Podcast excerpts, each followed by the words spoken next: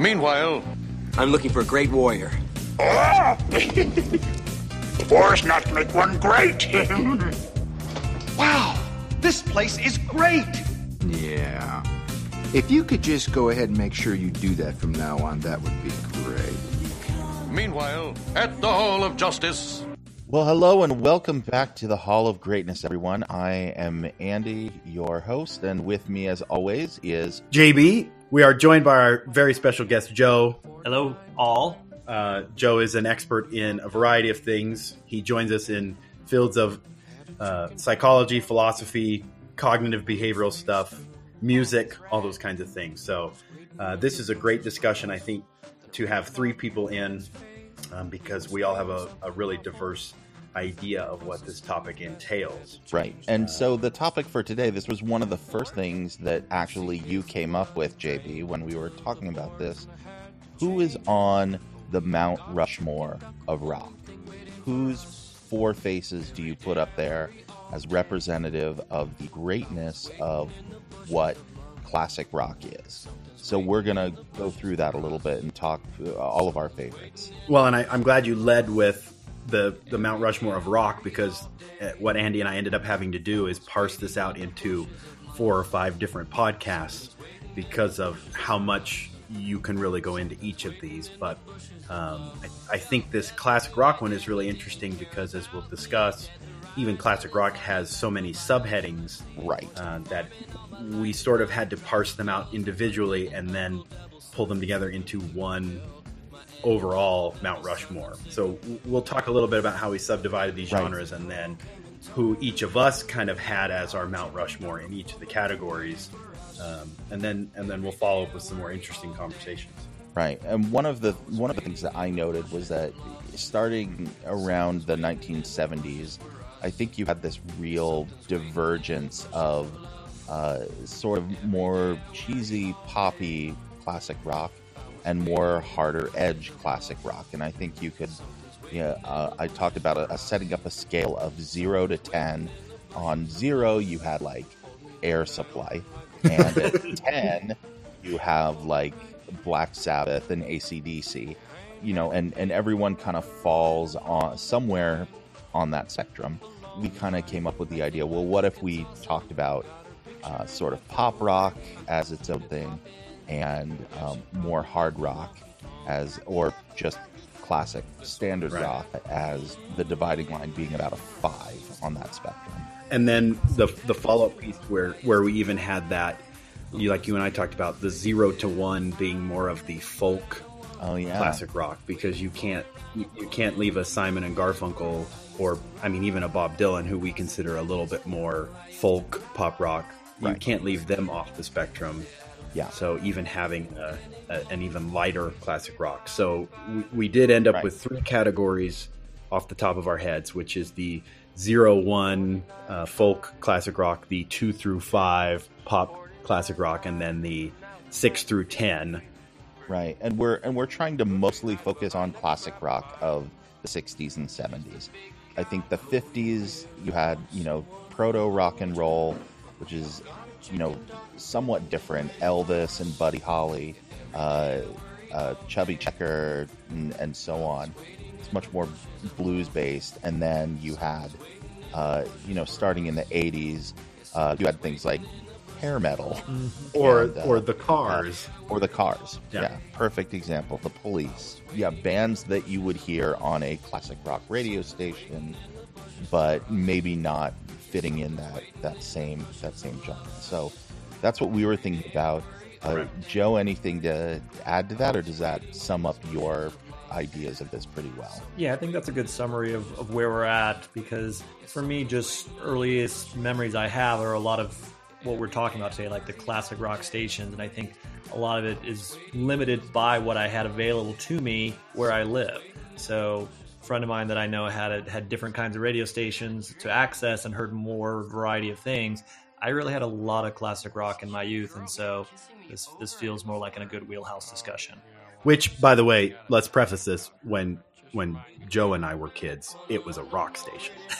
so it wasn't classic rock Quite then. yet. Yeah, it was. It was just what was there. yeah. So And now it's weird. You turn on a quote unquote classic rock station, and you'll hear Pearl Jam. And like, Uh, oh, or Poison, which is neither yeah. classic nor rock. But yeah, JB and I had that discussion one day of like, how many years do you have to go before you show up on the classic rock station, and and that's when you know you're old when these songs of your youth are now on the classic rock. Right. Yeah, I think Andy, you and I talked about when one of my students said that uh, she really liked the classic rock station because they played a lot of Nirvana and Poison, and I remember mowing lawns to the first to Nevermind Right. on cassette. Same. Blew my mind, and I remember how all the Soundgarden. Uh, cassette tapes couldn't fit on one. Like Superunknown was 72 minutes, and the cassette was really heavy and really didn't play well by the end. Yep. That's so much tape in it It's too much. What the hell? Too too much awesome. So let's do this. If you don't mind, what I'll do is kind of list uh, some of the some of the bands that we had in each category, and then I'll kick it to you two guys, and, and we can kind of talk about where you started thinking of of the greatest um, in those sections. So if, if that works, let's start with the this traditional rock category. So again, this is pre 1980s, post 1950s, uh, and we would consider these rock classic rock bands. So you're going to see a lot of prog rock. You're going to see some um, more traditional blues rock.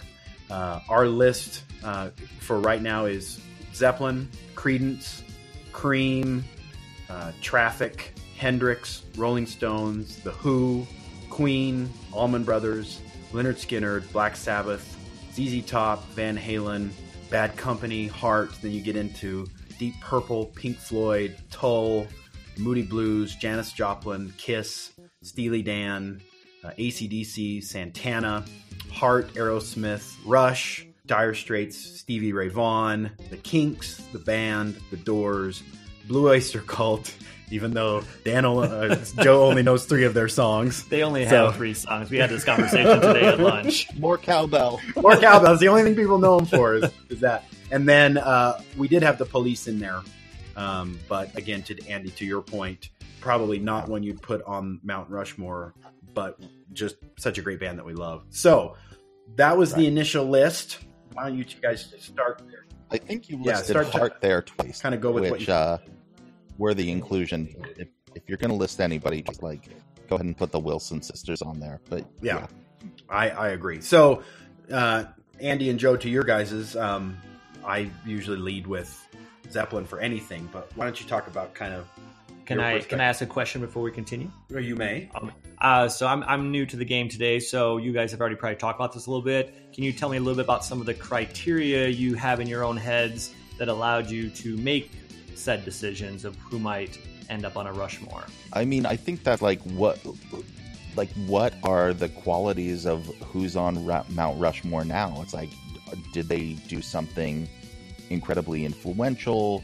Were they iconic in some sense?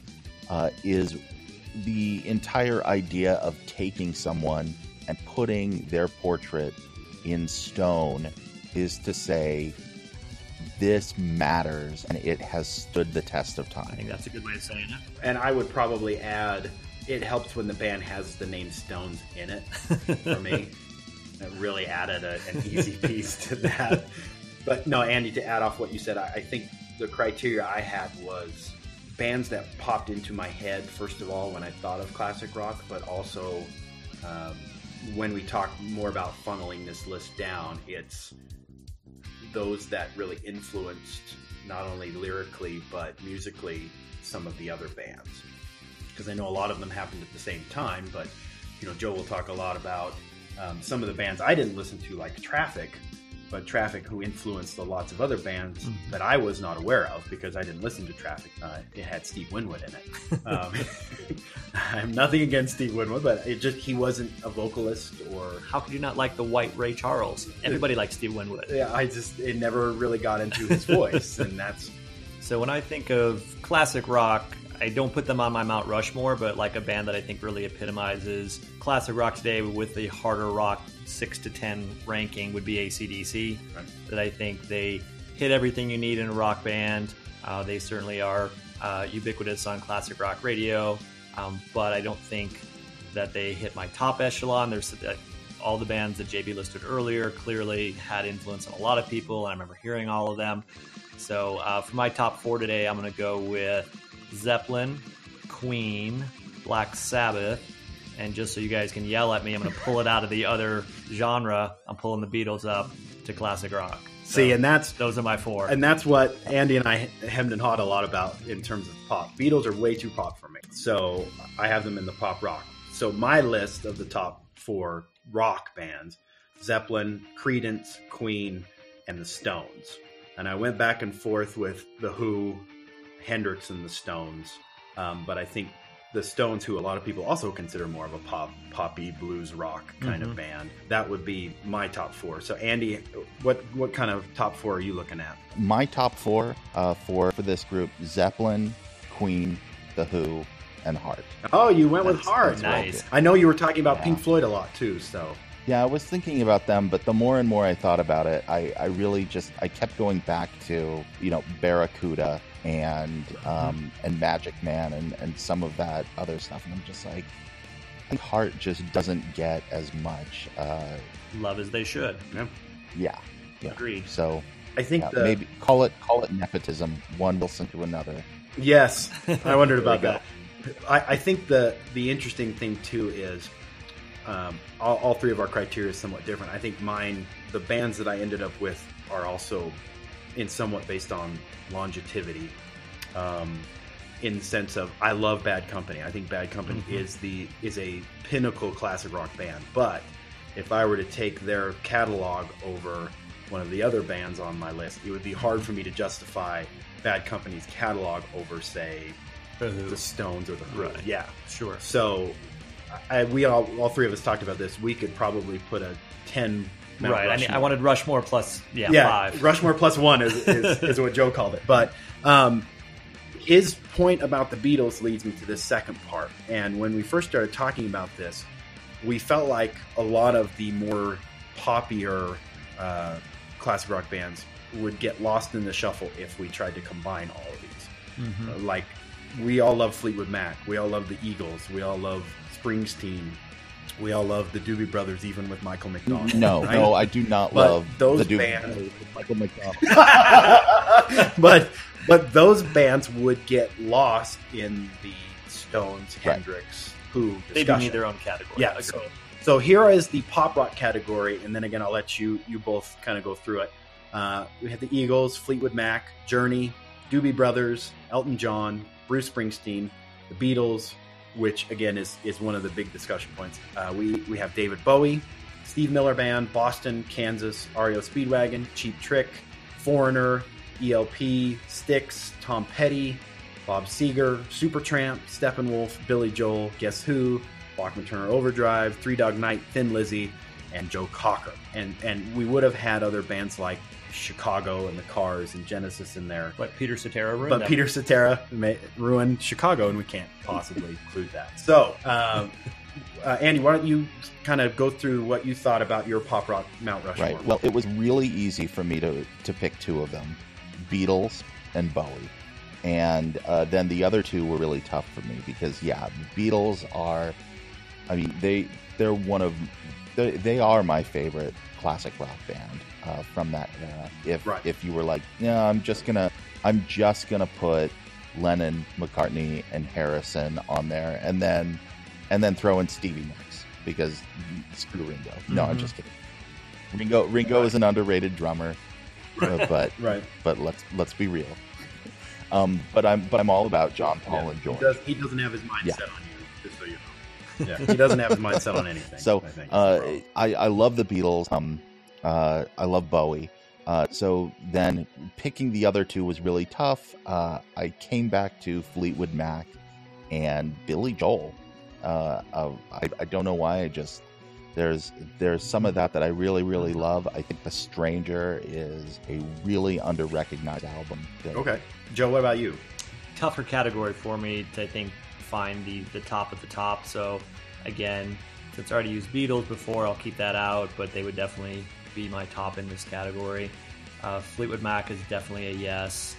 Um, Bowie was one that I didn't get a lot of exposure to as a kid, just because of the stations that I had on, and so I didn't. I certainly understand his influence and probably should pick him, but just going from my background, I won't. But I definitely know that I should. Um, so, gonna definitely take Fleetwood Mac. I will also go with the Billy Joel, who I think is uh, always in my mind, neck and neck with Elton John in different ways. And um, I unfortunately grew up hearing more later Elton John. If I had heard more earlier Elton John, I probably would have liked him a lot more. But I kind of like Crocodile Rock just in my head too much, and so just like who's that cheesy guy? But then Billy Joel was just like, oh yeah, like I feel that. Man, after that it gets it gets a little tricky. I know you love the Springsteen though. I do love the Springsteen, so I'm gonna probably probably take Springsteen. Um, and then I'm going to go a little left field. I'm, I'm going to take the Cheap Trick. You do have a soft spot for. I do have a soft spot for Cheap Trick, and and I would stay more towards uh, probably the more traditional. The Beatles, even though you both know you don't like the Beatles, why are you putting them on Mount Rushmore? you got to put them on there, right? okay, you have to. Okay, you don't. It's your list. It's they, your Rushmore. They, they they stole enough other people's pop music that they deserve to be on the, the upper echelon. Uh, Eagles, Fleetwood Mac, Doobie Brothers, and the Beatles would probably be mine. I love Elton John. I actually like Elton John way more than Billy Joel. Mm-hmm. I don't know what you two are talking about, but kudos to you. Um, I got the tail end of Billy Joel. Mm-hmm. My favorite album of Billy Joel is uh, River of Dreams. Oh, actually, oh, okay. that whole album start to finish is great. Um, but I also grew up with the greatest hits of Elton John, and so Elton John has a much softer spot for me. Um, I think we have some interesting ones on here that a lot of people probably wouldn't think of. I think Bowie is one. I think Supertramp. We've got ELP and Joe Cocker. I mean, I think these are some mm-hmm. ones that a lot of people would not throw in a classic rock.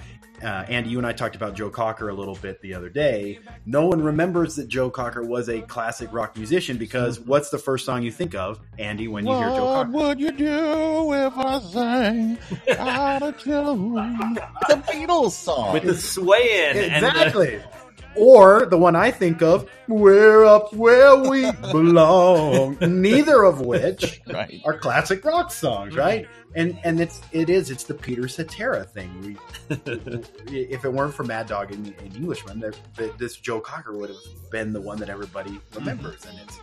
Uh, um, I think hopefully, if those of you who are listening to this can go back to the old Joe Cocker with Leon Russell and some of them and right, really right. see what kind of classic rock musician he was, not to just stay with Joe Cocker. So, go ahead. Before we Follow. move on to the, the, next genre, yeah. rewinding to the first one that we did, can I ask both of you, why was it so easy to pick Zeppelin and Queen? Those, those are the ones that were the same for all of us. What is it hmm. about those two bands that you feel really resonates with so many people? One of the things that we talked about, JB, is that like when we think about classic rock, there is this formula. You have an awesome guy with a guitar out front. Then you have another singer who's out there uh, who's just your classic kind of front man, very, you know, engages with the audience, very charismatic, and is very distinctive. And um, I think both of them, and and also you mm-hmm. could say the same thing about the Who.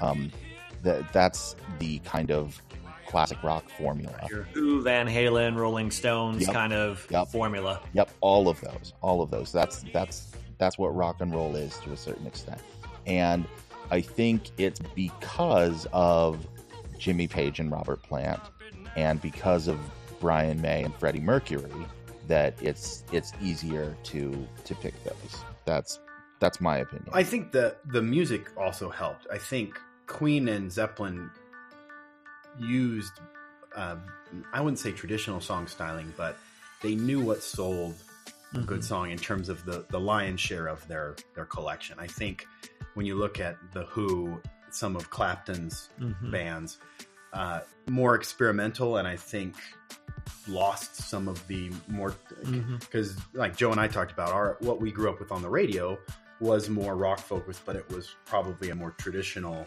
you mm-hmm. didn't hear Bonzo's Montreux or right. um, some of the longer Who anthems or Rush or, or those kinds of bands on the radio because they, they their lion's share of their music didn't play. I think even Pink Floyd to some extent got stuck there where everybody knows Dark Side, everybody mm-hmm. knows Wish You Were Here, some of the songs in the wall, but the rest of their catalog, which is very good, gets lost. Um, whereas your Heart, your Bad Company, your Queen, you know, came right at it, hit the radio the way you wanted it to, and so you heard them more. So, Joe, to your point, I think Zeppelin and Queen got more airplay, got more notice. Mm-hmm. Um, I think in a subsequent podcast, we will probably talk about singers. Mm-hmm. And I think that was another facet where, to the ones you mentioned, the Zeppelin, the Stones, the Queen, had that front person that mm-hmm. really came out and said, this is why we're, we're a great band. And, and it was the personality of the band that also sold them on it. Yeah, I think the, the process of how they become classic or have that longevity is always really interesting. I Right. remember reading back to like early Rolling Stone interviews that they'll reference sometimes about how Led Zeppelin 1 was just castigated as a horrible album with Right. horrible songs and, you know, what is wrong with these people? But yet they're now apparently on Rushmore between the three of us. Yeah. And I, I, I was doing some self reflection, and I noticed that the four that I picked for hard rock all fit that model because then you have Roger Daltrey and mm-hmm. Pete Townshend and Anna Nancy Wilson. So I'm like that. That's For sure. That is what rock means to me when I'm thinking about it. And I think So- it means it to a lot of people. And I think you're Right. right to, to see that formula. And I got stuck with the one with the front man and the guitarist who just wrote really hilariously great songs and um, had a cool voice. Um, so that's where my credence came from. Just There you go. re- really good songwriter. But Mm-hmm. uh, probably had he had a, a sub guitarist too, it would have fit the same mold. He just happened to kind of do both of them. He was he was both, yeah, probably. Not really a great singer though.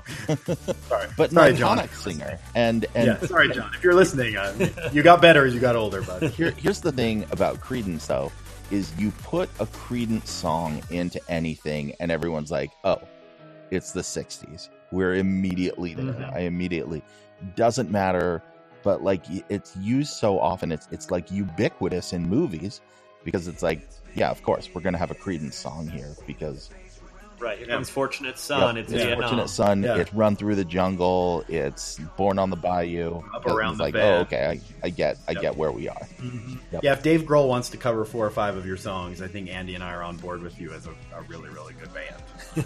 you know, Indeed. So Yeah, I I mean, hats off to Creedence. I, I like Creedence. Yeah. So Mm-hmm. I like Creedence a lot more than a lot of the other bands that were that were on these lists. yeah. And and again, to, to those of you listening, not we probably like bands more than the ones we put on our Rushmore. So don't think that we picked our favorites. It was just more of we picked the ones that we thought represented this category well. Um, let's let's do this last interesting category, which is there is a subset of really good classic rock that falls into a more folk, mm-hmm. less rock driven band. So, and there's probably more on this list than I have here, but our, our big ones were Crosby, Stills, Nash and Young, Bob Dylan, Joni Mitchell, Simon and Garfunkel, Neil Young, The Byrds, and the Mamas and the Papas. You have other bands like the Zombies and Bread who, who might be in this Boo, category. as Brad, well. no. some some to be named later. Uh, the interesting thing about this, I don't think we have enough to create a folk uh, Mount Rushmore book. But what I thought was really interesting about this, and, and Andy, you and I talked about this. If you were to look at the overall Mount Rushmore of all three of these categories, I think the interesting thing about this category is you have to pull Bob Dylan onto Yep. a Mount Rushmore not necessarily for any other reason than he was just probably the best songwriter we've had in in those decades. So I want to say that my overall Mount Rushmore is Bob Dylan, Beatles, Zeppelin, and Queen. Same. That's that's my exact one. Yeah, Yeah. I, I, and I don't know, Joe. What you may swap out one or two here, but It's it's tough. It's a tough call. I'm gonna have to think more on that before I can make a decision. So let's come back to that because I think what what that implies is when you look at to to Joe's question earlier, the the four that we chose, Andy, I think have somewhat different criteria, but basically it's it's the genre bending component that all of them had. You know, Bob Dylan wrote songs that everyone else recorded because they were such great songs. The Beatles, that's on you guys. Uh, Queen, great front person, changed the scope. Of, I mean, you look at singers nowadays, any pop um, pop star or even a lot of our rock stars would love to have the panache and talent that Freddie Mercury did to the point that some of them want to be Right. Freddie Mercury and a lot of. And then, of course, the Zeppelin yeah, and you both know that I would have swapped out the Rolling Stones with Beatles in a heartbeat. But I, I think that that battle is so close. It's it's always been a Stones versus the Beatles Yeah. and the Nirvana, Pearl Jam, and you, you, you're always going to have It's- those things where people have to pick a side. Yeah. even though I think that's ridiculous. I think I think the Stones and the Beatles are, are neck and neck. Um, I think the Beatles did more for the the pop side of the genre, bringing up so many so much influence. So I, I think Andy, those are the, the four that we have. Um, who would you, Joe? Who would you have swapped out? I mean, I feel like Zeppelin and Beatles would obviously be on yours. Right. I think I don't think Dylan when I think classic rock. So Oh, that's okay. that's the thing for me that drops it out for me. That I remember hearing a song or two, you know, like a Rolling Stone on my classic rock stations. Right. But I would put the Who in over Bob Dylan when I think of classic rock. Okay. Um, I would keep the Beatles. I would take the Stones before Dylan when I think classic rock. But I'm just looking at musicians that had a great influence. Right. Absolutely, he's going to be up there. Yeah, I think, and Andy, you and I talked about this. It was the same thing with the Springsteens and the Bowie. How do you? I mean, they are classic rock musicians in that that's they've been Right. influencing people for for generations. But I think a lot of people don't recognize Springsteen's been around since you know Early 70s. yeah Right. um, because they have a different. I mean, his catalog is is relatively diverse, and people have a specific section or decade where they really know his music. And I I think a lot of people might do that with Dylan, where mm-hmm. his modern stuff still incredibly well written, but also not a classic rock vibe. Mm-hmm. So I can see where where you're going with that. I, I always felt like Dylan had more of a classic rock vibe, but again, I grew up more with Simon and Garfunkel, Mamas and the Papas. I had the Reader's Digest songs of the '60s cassette tape, uh, which which had a lot more of that. So Bob Dylan fell into that mold for me. What's this thing you call a cassette tape? Uh, isn't that weird? you, you, uh, you all have to look it up on the internet. It's really it's a really interesting thing. Get a pencil. So, so Andy, let's to that point. What do you think about that that Bob Dylan piece? I mean, I, I again, I my debate was more Stones versus Beatles, and the other three were pretty well set. Um, but what what are your thoughts? About Right. Dylan? Well, where's your Nobel Prize for literature, huh? Huh? right. So Dylan was so much more influential behind the scenes, and I think without Dylan, you wouldn't have had the Beatles be the Beatles. I mean, you could say the same thing for the Beach Boys, how Pet Sounds really pushed the envelope, and then pushed the Beatles to make Sgt. Pepper. But I, I think Dylan, uh, because he started in folk, then he went electric, he pushed them, and he pushed a bunch of other artists who all said how influential he was. Yeah, completely agree with you on his influential side. Like I say, just in, in my brain, it doesn't equal classic rock sometimes, but the I well, I think it's influential, but you know, he uses a lot of his themes over and over again. And I know you mentioned something about his his uh, Nobel Prize speech. oh yeah, that I don't know if you saw where he basically had like taken portions of it from other writers who had sort of had congratulatory speeches, and somebody parsed his speech and called him on it, and he just kind of shot back with, "Hey, what do you want me to do? Like that's what artists do. Like we borrow from people and put it together and make it better. So or you know make it our own." So he was not apologizing at all for borrowing. Now it seems like very common. I mean, there's a book, Steal Like an Artist, where he actually mentions that nobody's said everything enough. That's why you can keep saying it again. So really good artists do that. Yeah, the Keith Richards has a quote that he I heard him say. I know he didn't say it, but he got it from somewhere like "Good artists borrow and great artists steal." and so, you know, who why are you going to hold that Yeah. against him? Keith Richards stole that from someone. Yeah, he stole that from someone. when we think of these classic rock bands, we have a very traditional look at these bands. Like um, you both kind of brought up, there's a there's a real lack of uh, women and, and ethnic groups in classic rock a lot. Uh, and I, I think it would be really interesting to talk about this because I know my top four uh, are very traditional classic rock, radio friendly.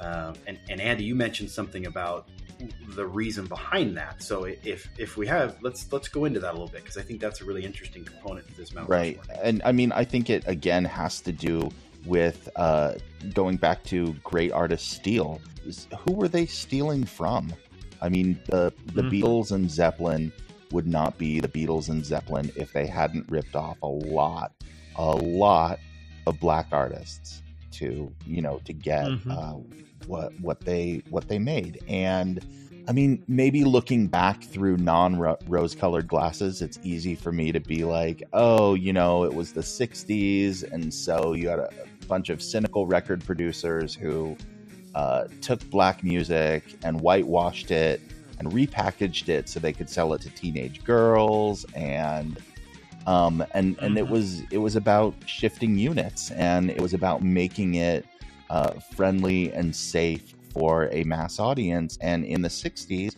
uh, and even in the 70s, that meant a largely white audience. So, um, again, that's a very cynical view, but I think there was a reason why, you know, rock started off um, with with Chuck Berry and John Lee Hooker and uh, and a lot of other black artists being included in there. I, I know JB, you argued Little Richard shouldn't necessarily be in rock, but I think you wouldn't have had Billy Joel and Elton John if not Little Richard.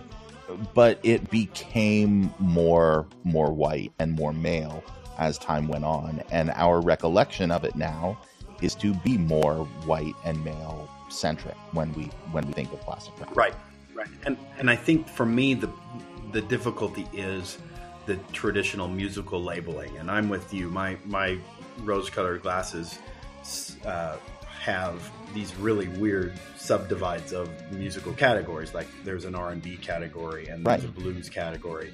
Um, and, and, to your point, when when you said Little Richard, I thought, well, he's like the iconic R and B soul pop person. I never would have thought of Little Richard as classic rock. But when you think about the influence, mm-hmm. um, I know we we talked about Little Richard and Chuck Berry and Muddy Waters um, Joe, you brought up Aretha Franklin and, and even Billie Holiday, Ella Fitzgerald, Ray Charles. I mean, it, for all intents and purposes, they are classic rock musicians because they influenced the very genre that all these things came from. It was just really interesting to me. The conversation is so important because my brain thought that's they they are in this soul R and B genre that iTunes mm-hmm. and Spotify puts them in, mm-hmm. right? So how interesting that they would come up in a classic rock thing because, and, and Andy, to your point, I don't know if that's purposeful, like if that's that comfortable label, or if there's a different musical style that all these different genres create. But I, I, you know, it was one of the things that challenged my perspective of the classic rock genre. So I wanted to make sure you two talked in, in greater detail about where you both had thought about this. Mm-hmm you know, is it a classification issue or is it a, a sociocultural uh, musical component? Because I, I, had never thought about it. So mm-hmm. I, I, appreciate you two talking more about it in this. Yeah, I, would agree with everything that's been said so far. I, I, completely agree with Andy that I think money is always right. It's like follow the money. That's our our mantra. And from Elvis with Hound Dog, you know, that's one of the first huge hits, and it's not his. Right. This is how we sell records to people social cultural that we had talked about three of us like the chitlin circuit that black artists had had knew about that hey this is the the back roads you go to play in the south and other places and these are the clubs that you can go to to to you know ply your trade and, and make a living but you're not going to be playing for white audiences mostly. Um, and so that was what was the powers that be said hey that's how we're going to sell records. And so i think it's definitely a combination of the money piece and the social cultural piece. Uh, what I remember most growing up were the artists who mentioned their influences in interviews or things I would see in guitar magazines that took me down the rabbit hole that these other people existed. That uh, Zeppelin didn't do it much. Like I remember hearing years later about, oh, they stole this from Willie Dixon and had to pay him some royalties after a court case. Right. But Clapton was always really good. Like from Clapton and others, like I heard the names of Willie Dixon and Howlin' Wolf and John Lee Hooker and Muddy Waters and took me down the rabbit hole of learning about the blues from these artists who were themselves influenced by those artists originally. So I think that uh, for me, we talked earlier today, JB and I did of, you know, Stevie Wonder to me is like a Rushmore, but I don't think of Stevie Wonder when I think of classic rock. And that's back to your point, JB. Is that just a classification system problem? Is that because I grew up white, listening to white stations that didn't really give him his due? Right. And and I side note, Andy, and then go to your point. Uh, I went to the Ben Harper Charlie Musselwhite show. He played at a tremendous cover of When the Levee Breaks. he played it very much like the Zeppelin version, but if you go to his set list and if you go to the notification of it, it says a Memphis Minnie and Kansas Joe McCoy cover. Mm-hmm. So I think it's really interesting that even though they play it in a in a different spectrum, uh, they they still good artists know to to really give credit to the original artist of that. Um, so anyway, Andy, to your point, uh, Joe just reminded me of that. That uh, I, I, had seen that from Ben Harper, who always is a great musician and, and, does great covers. So right, it's a that's a really good point, and you know Clapton was great about doing this. I mean, he covered Bob Marley at a time when you know most people had no idea that reggae music existed or like what is Jamaica. Mm-hmm. So uh, you know, it's still somewhat true. Um, but uh, the the larger point, though, is we started off saying let's make a Mount Rushmore of classic rock. If you had said let's make a Mount Rushmore of artists from the '60s and '70s, I'd be like Marvin Gaye and Stevie Wonder are definitely both on there. Um, but I don't right. think of them as classic rock. And again, I think that I think that partially has to do with radio programming. I mean, we've mentioned it over and over. Like, this is what we listened to on the classic rock stations, and we only got exposed to this other music by switching that dial. I don't think it has to be malicious mm-hmm. in order for it to be a little bit racist. And I don't think anybody's like, this is how we're going to keep the black mm-hmm. folk down by uh, you know, trying to segregate music, but that is sort of de facto what happened. And so, you know, kids growing up, they're like, "Oh yeah, this is right. this is what uh, a whitewashed version of rock music looks like." Yeah, it would be interesting. And and to those of you listening, I I apologize, I haven't done enough research on some of the artists that we're talking about and what their perspective is. It would be interesting to see uh, interviews with Little Richard or, or Chuck Berry or Stevie Wonder and go, what was it like? What do you feel was going mm-hmm. on at that time? Because, Andy, to your point, maybe there was that, whether conscious or subconscious, that that was happening. They were giving songs um, to artists that people thought would be more mainstream effective, quote mm-hmm. unquote. Mm-hmm um, and and doing it maliciously or in, in lieu of someone else's success. Uh, interestingly, I, I want to get both your takes on Hendrix. Um, he is really the one that kind of subverted that idea, mm-hmm. and I'm interested in both of your perspectives on on how he did that. Was it just that he was so talented that people couldn't ignore him? Because that doesn't make sense. Because Stevie Wonder is possibly the most talented musician on the planet mm-hmm. of all time. How how did uh, Hendrix break through when there were other guitarists who played the blues, when there were other singers? Um, I, don't, I don't know, so I just thought I'd ask. Yeah, Hendrix is a god, and it's it's so hard to put him on there. It, if he had lived longer, I think he might he might have made it on there because one of the other things that um, that is very common with all of the bands that I put on here is longevity, and um, and and they just put out more material than Hendrix did. Uh, but what Hendrix put out was absolutely amazing. I mean, there you could argue that there is not a more prototypical rock song than Purple Haze.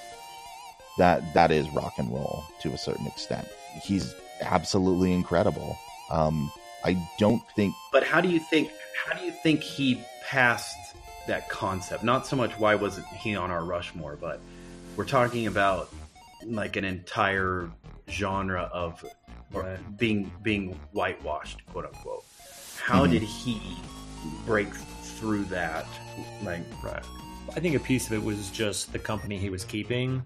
Okay. In terms of he had the acceptance of Paul McCartney, he had the acceptance of Eric Clapton and other people of the t- like. I think you weren't seeing that level of uh, camaraderie and acceptance for other black artists in the same way. Like they certainly saw them as elders and influential people that came before them, but this was a peer at the time, their same age, living in the same locations, playing at the same clubs and just blowing their mind, and they're like, "Yeah, you got to hear this guy. He's amazing."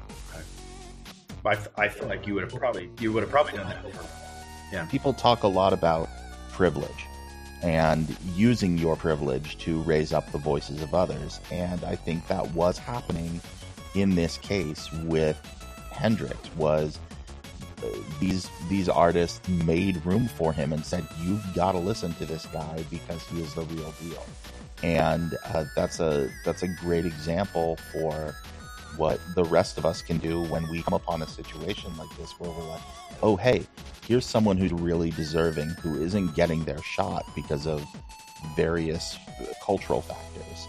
Let's, uh, you know, let's raise them So, up and shine the spotlight. My on question then would either of you change any of your classic rock ideals on Mount Rushmore because of the influence of these artists? Like Joe and I talked about Stevie Wonder. Stevie Wonder is on the Mount Rushmore of just music in general. Yeah, And Andy, to your point, I mean, you, you can't have a 60s or 70s Mount Rushmore without Marvin Gaye, Yeah. maybe even James Brown. Uh, so, how do we resolve? I guess is the question.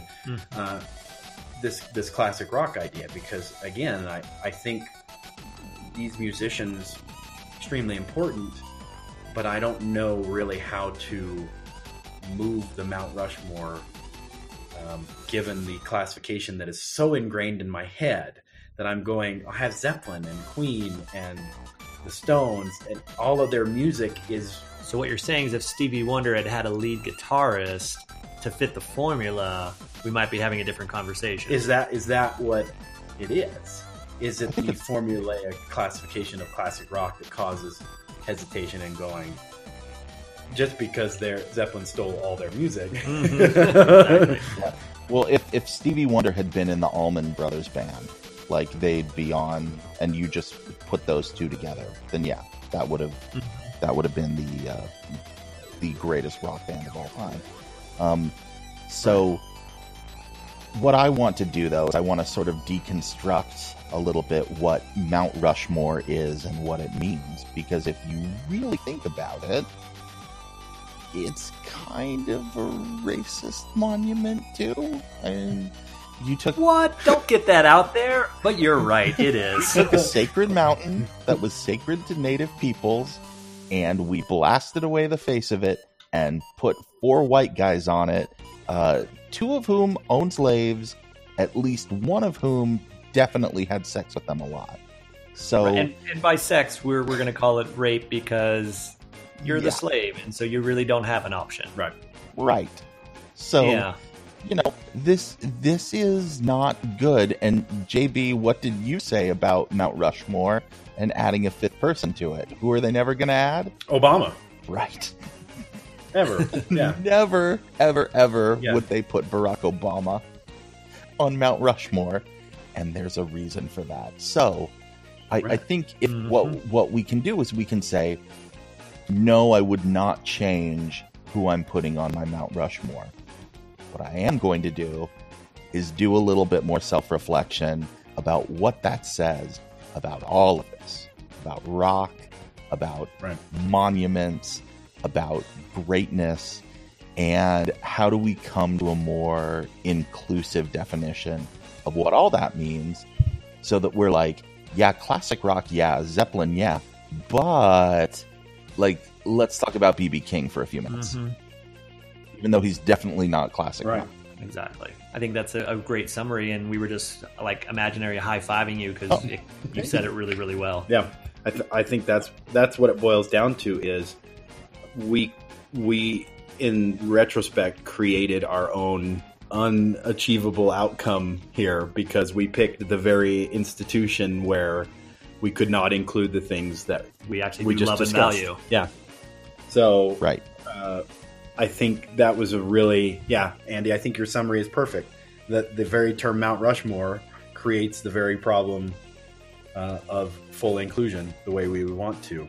So join Um, us on our next episode where we talk about the Mount Rushmore of grunge music. where we do the uh, the the the the mountainless faces of greatness in grunge music. Yes. Grunge also a Well- very very white genre. well, I'm I'm wondering about that because, and this is a this is I don't want to ruin your summary because I think that's the the perfect end to what you said, where we really do need to go back and think about this and think about does greatness is it just who is the mouthpiece of the greatness, or is it all of the people who influence?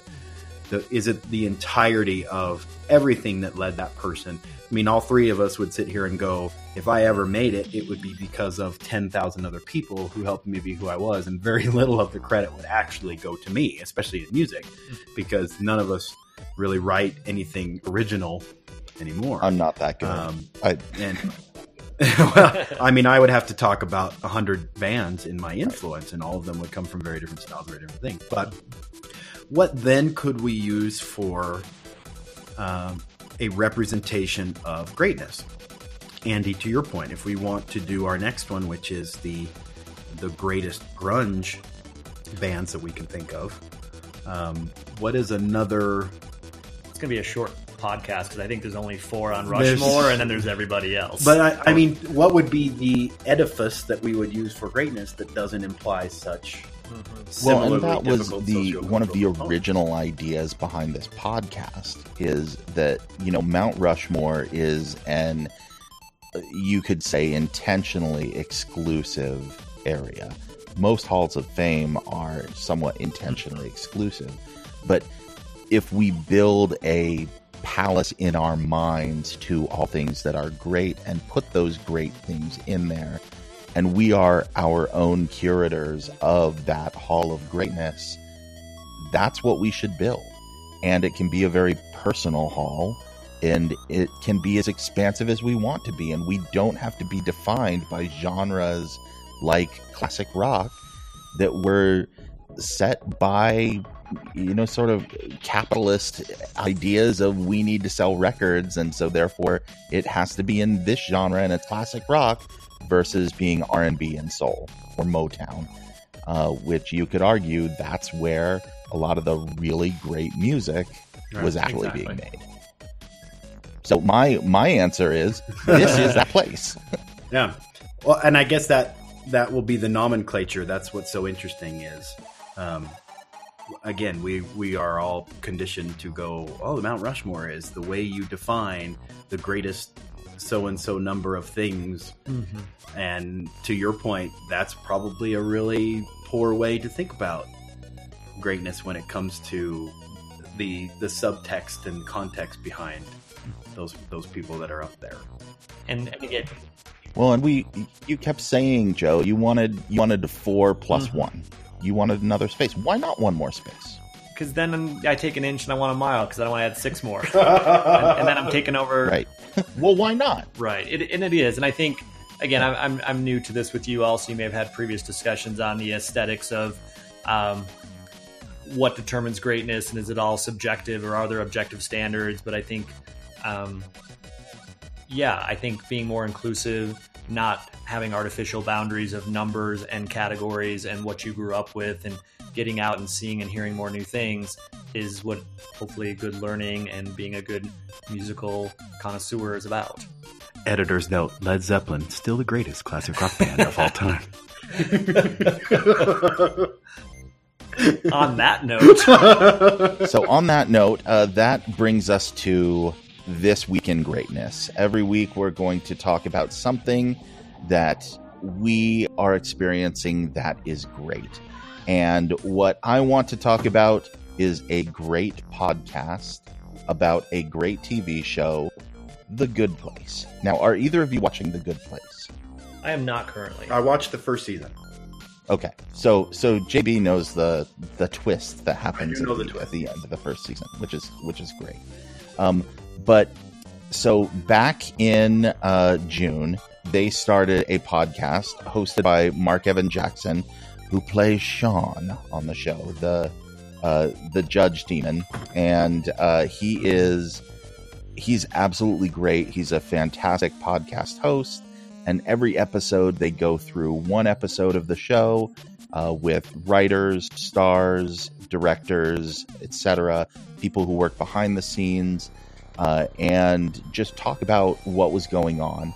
And The Good Place is a surprisingly deep show that talks a lot about ethics and morals, uh, concepts of heaven and hell. And so it has always been right up my alley. And this podcast is right up my alley because I also like Mike Schur, who is the executive director and creator. And he has appeared on the podcast several times. And surprise, surprise, um, they started later than we did. But so, Marc Evan Jackson, you stole my bit of this week in greatness. Every episode he ends with, What's good? And so, Marc Evan Jackson, come on the podcast and defend yourself because, uh, no, I just kidding. You're you're great. That is a great podcast, and they are putting out enough episodes now where they will be all caught up by the time new episodes start airing. And so then there will be a podcast airing every week that the new episode comes out when the new season starts in a few weeks. So now is a great time to catch up on The Good Place and catch up on the Good Place podcast. Excellent, excellent example. Uh, I'm new to the show today, so I did not have one fresh with me coming in. So I'm just going to use a, a one that's not quite happening this week, but it's it's an ongoing one that I, I heard about a few months back.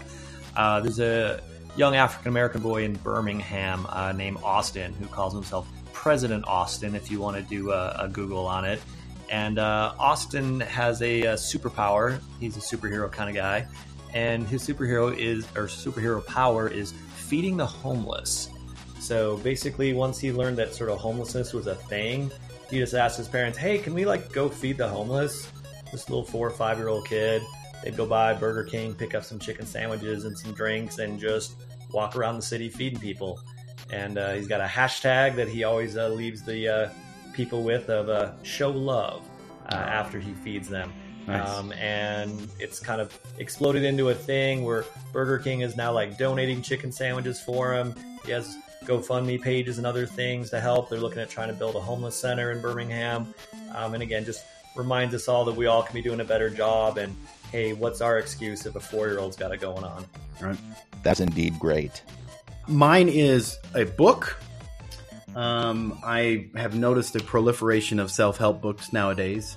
Uh, I think my general problem with self help books is it's usually 10 to 20 pages of useful information and then 120 to 180 pages of fluff or case studies that don't really make any sense um, or other other tripe from an author's perspective. Most of them, I believe, are very well meaning. Uh, I think most of them are written with good intent, but because of publication rules or, or whatever it is, have to drone on. So I want to mention to everyone a much better self help book, uh, which is about 50 pages, and it's called Love Yourself Like Your Life Depends on It. Uh, it's written by Kamal Ravikant, which I might have said wrong, so if I did, please correct me. Uh, basically, it is Please come on the show and Yes, tell us how to yes, say let your me know name how properly. uh, if I said your name correctly. I apologize. Uh, but basically, it is a 50 page book with the whole premise going whenever you have doubt or problems or things in your life that aren't working, all you need to do is just say that I love myself. Um, and I think a lot of people find that very silly. The author uh, basically mentions the same thing how terrifying it was to write a book about something that seems very non Western and silly. Uh, but I got to tell you, it's a it's a fascinating book, um, talking about the story where this came from, uh, how we get into mental loops, and how something just that simple can get you out of it, um, and to remember to do it good times and bad.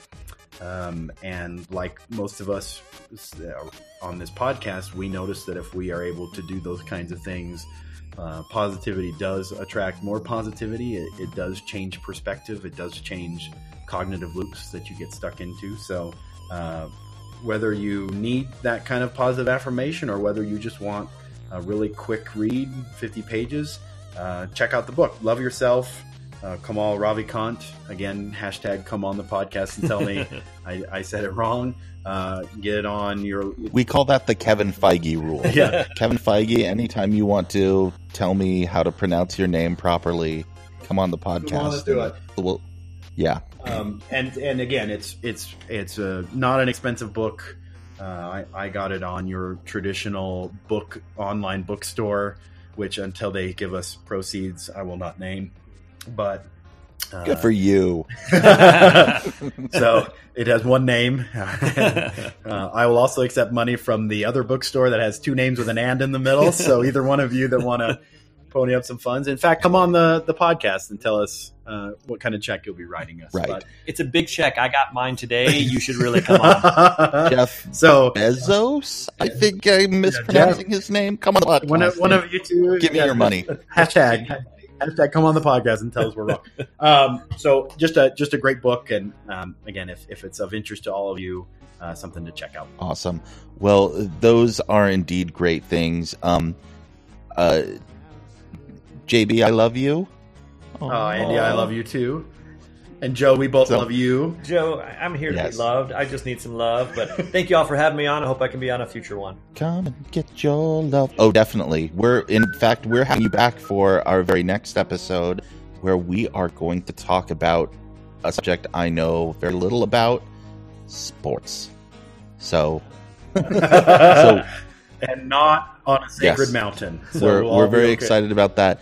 Uh, so so join us on the next one where we're going to talk about sports and performance enhancement and the ethics of uh, performance enhancement. Uh, thanks y'all for being here, and just remember, this could have been worse. Meanwhile, Shut this off. Shut these all off.